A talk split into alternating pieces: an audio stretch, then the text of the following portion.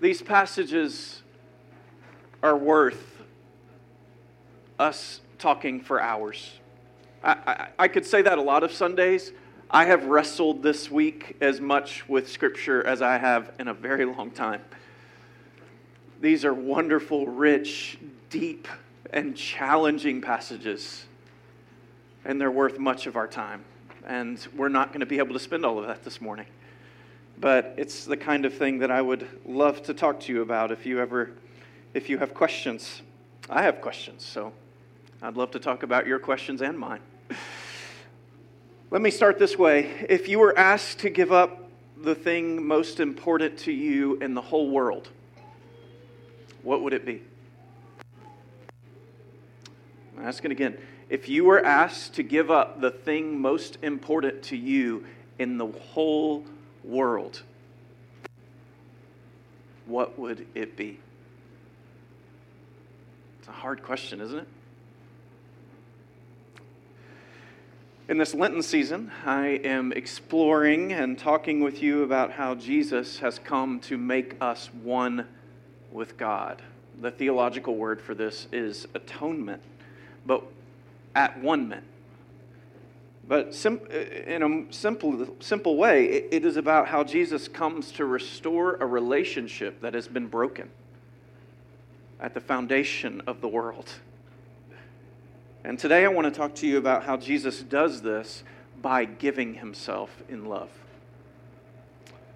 So in Genesis, we hear about a man who is willing to give up what he loves most in the world in order to follow God. I'm going to talk louder than that train the, it, this story is, is wonderful and painful and challenging, and unless you know something of the larger story in which it's taking place, a story in which God, this God, has shown himself to be trustworthy, unless you know about that larger story, this story will sound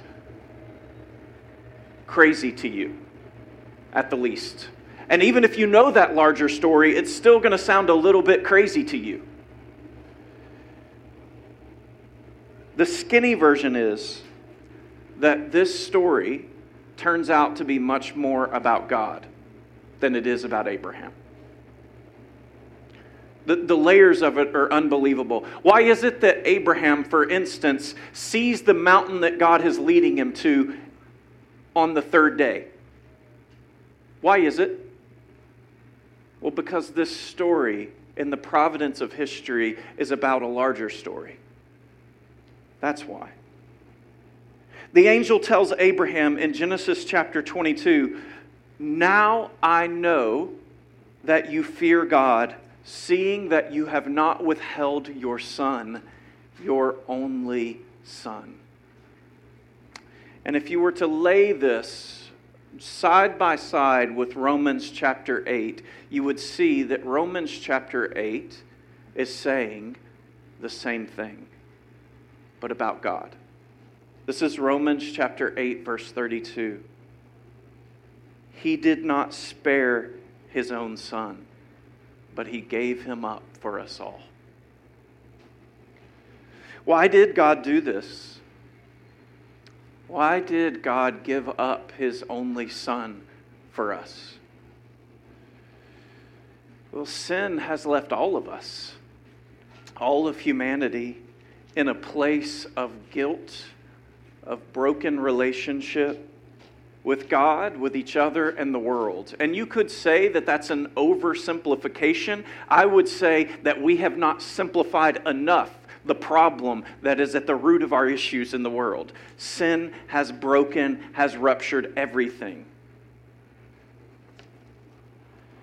And all of us are left trying to make amends in some way. All of us are trying to live a life that will somehow repair what has been broken. We try to balance out the scales in our lives, don't we?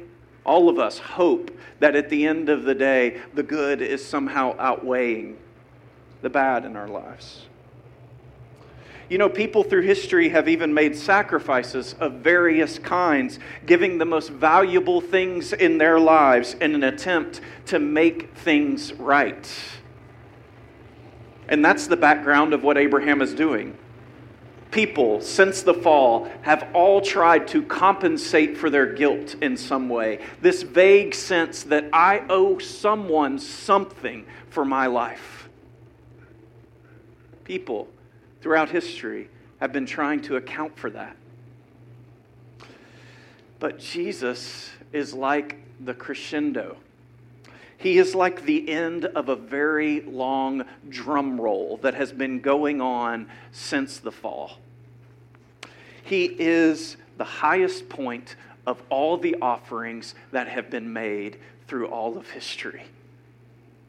He is the most valuable and the most loving and the most costly and the most beautiful sacrifice that could ever be given. Jesus gives himself. Why does Jesus does this? Why does he give of himself? We could talk about the sacrificial system. That's something we will talk about. But what I want to tell you this morning, what the passages this morning are saying, is that the reason Jesus gives himself is this love.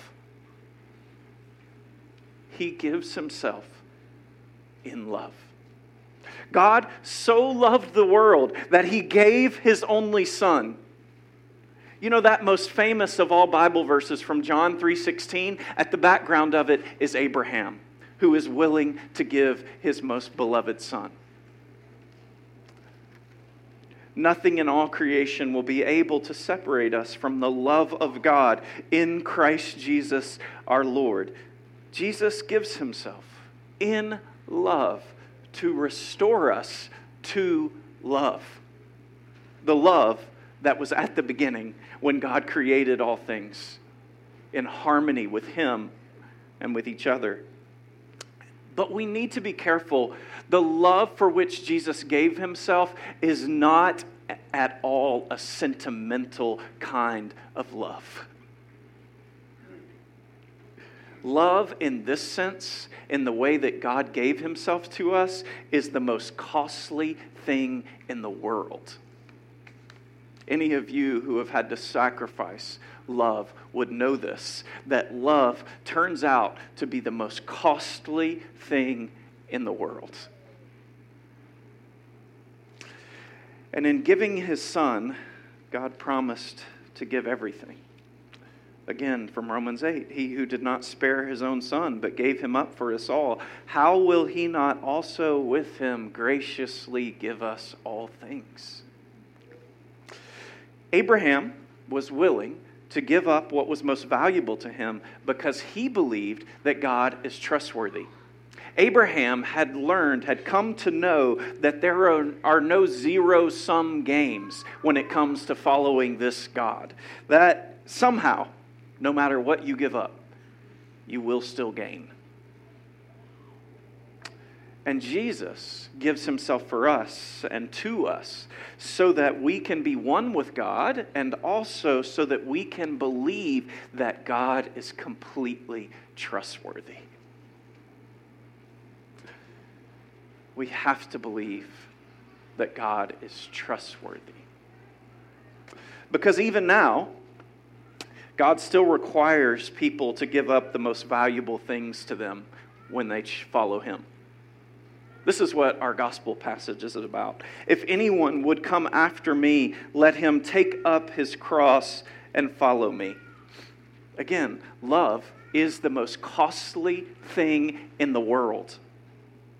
And to meet God's love, this love that has given itself to us, to receive that love means that we're to carry our own cross to give up the life we may have hoped we would have or thought we would have, to take on the life that He has actually called us to live.